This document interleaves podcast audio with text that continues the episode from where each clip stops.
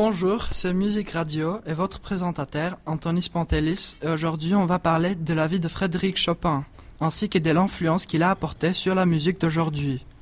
On va écouter des extraits de ces morceaux et on va aussi interviewer Madame Marina Mikrouli, une musicologue française spécialisée sur la vie des musiciens classiques.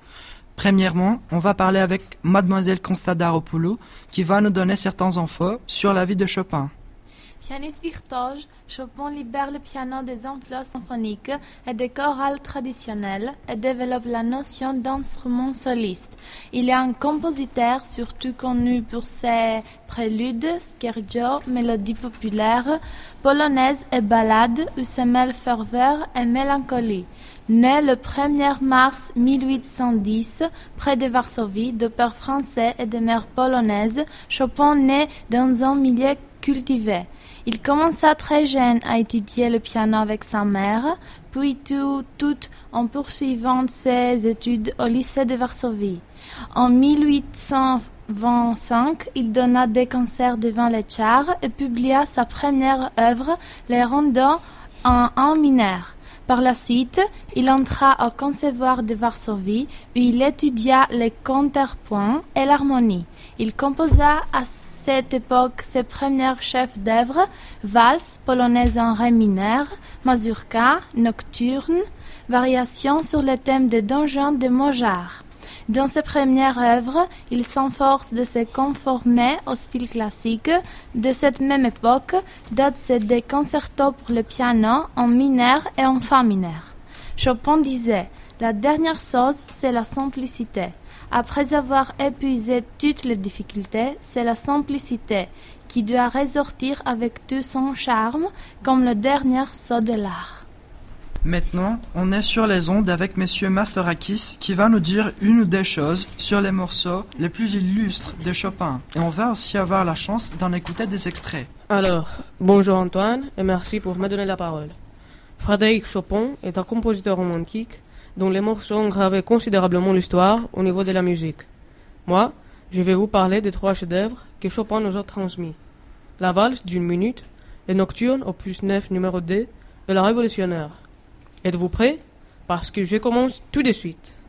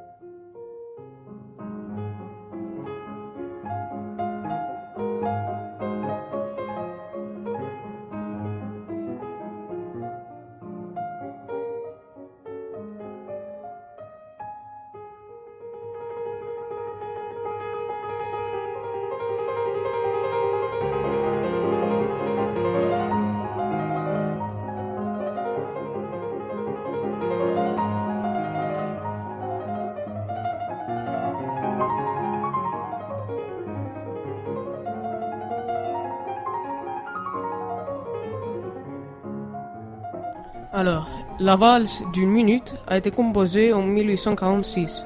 Plus précisément, à cette époque-là, il y avait des machines qui n'enregistraient qu'une seule minute. Et c'était la raison pour laquelle l'interprète devait la jouer en si peu de temps. Il est également amusant de noter que cette valse présentait un chien pour chaque saké.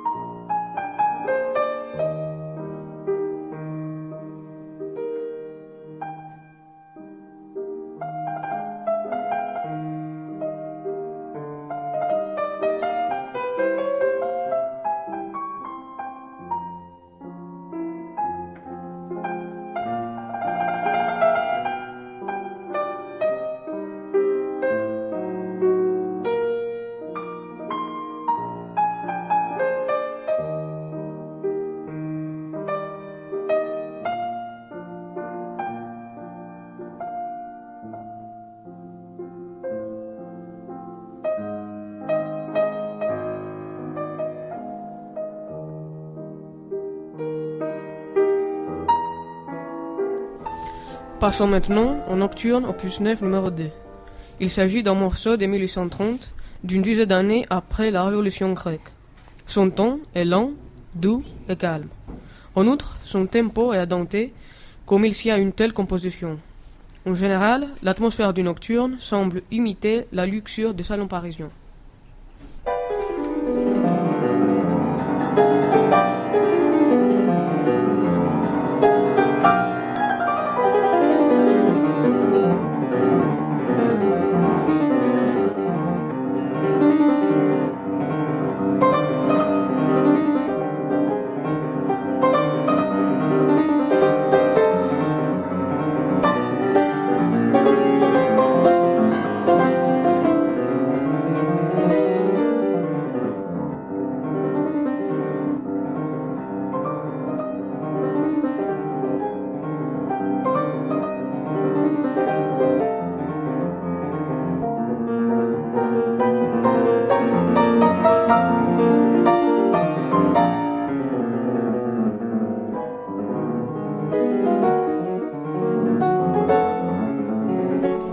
Pour conclure, il faut se rendre des esprits libres pour rencontrer la révolutionnaire. Chopin l'a composé après avoir appris la reconquête de Varsovie par les Russes en 1830. C'est pourquoi son ton est dynamique et tempétueux. Il s'agit d'un morceau très rapide qui exige une technique avancée de la part du musicien.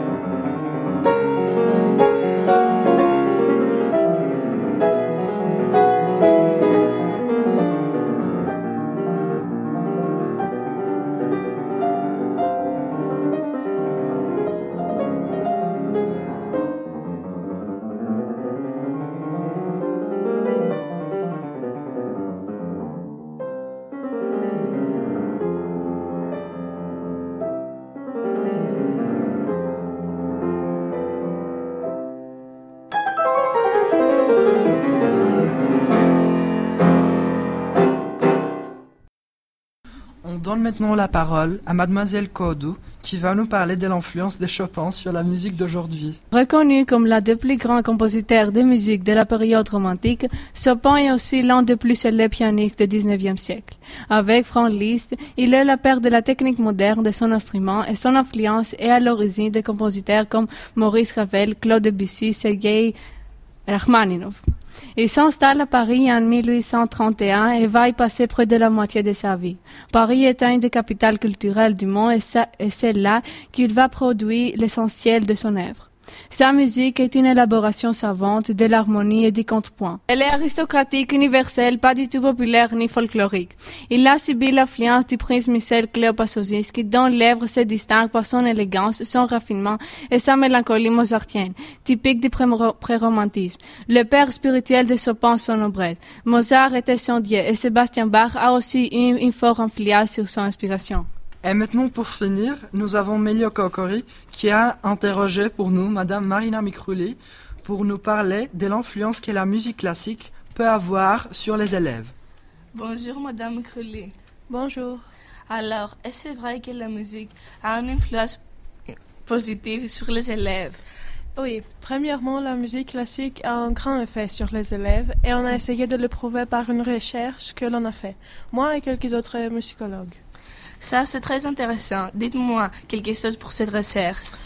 Donc, euh, l'objectif principal de ce travail était de mesurer les effets de la pratique musicale sur deux aspects des apprentissages des élèves, le développement cognitif et les acquisitions scolaires.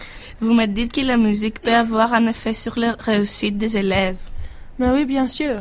une recherche que Rocher a fait a mis en évidence l'effet Mozart. Les résultats montrent que les étudiants obtiennent de meilleures performances après avoir écouté une sonate de Mozart pendant 10 minutes. Mais ça, c'est génial. Ah oui, depuis les travaux de Rocher, les recherches qui ont examiné les relations entre la musique et le développement des habiletés cognitives sont multipliées.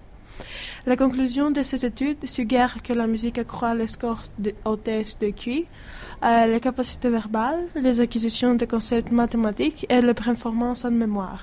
D'autres études ont en outre montré l'impact positif de la musique sur les performances scolaires.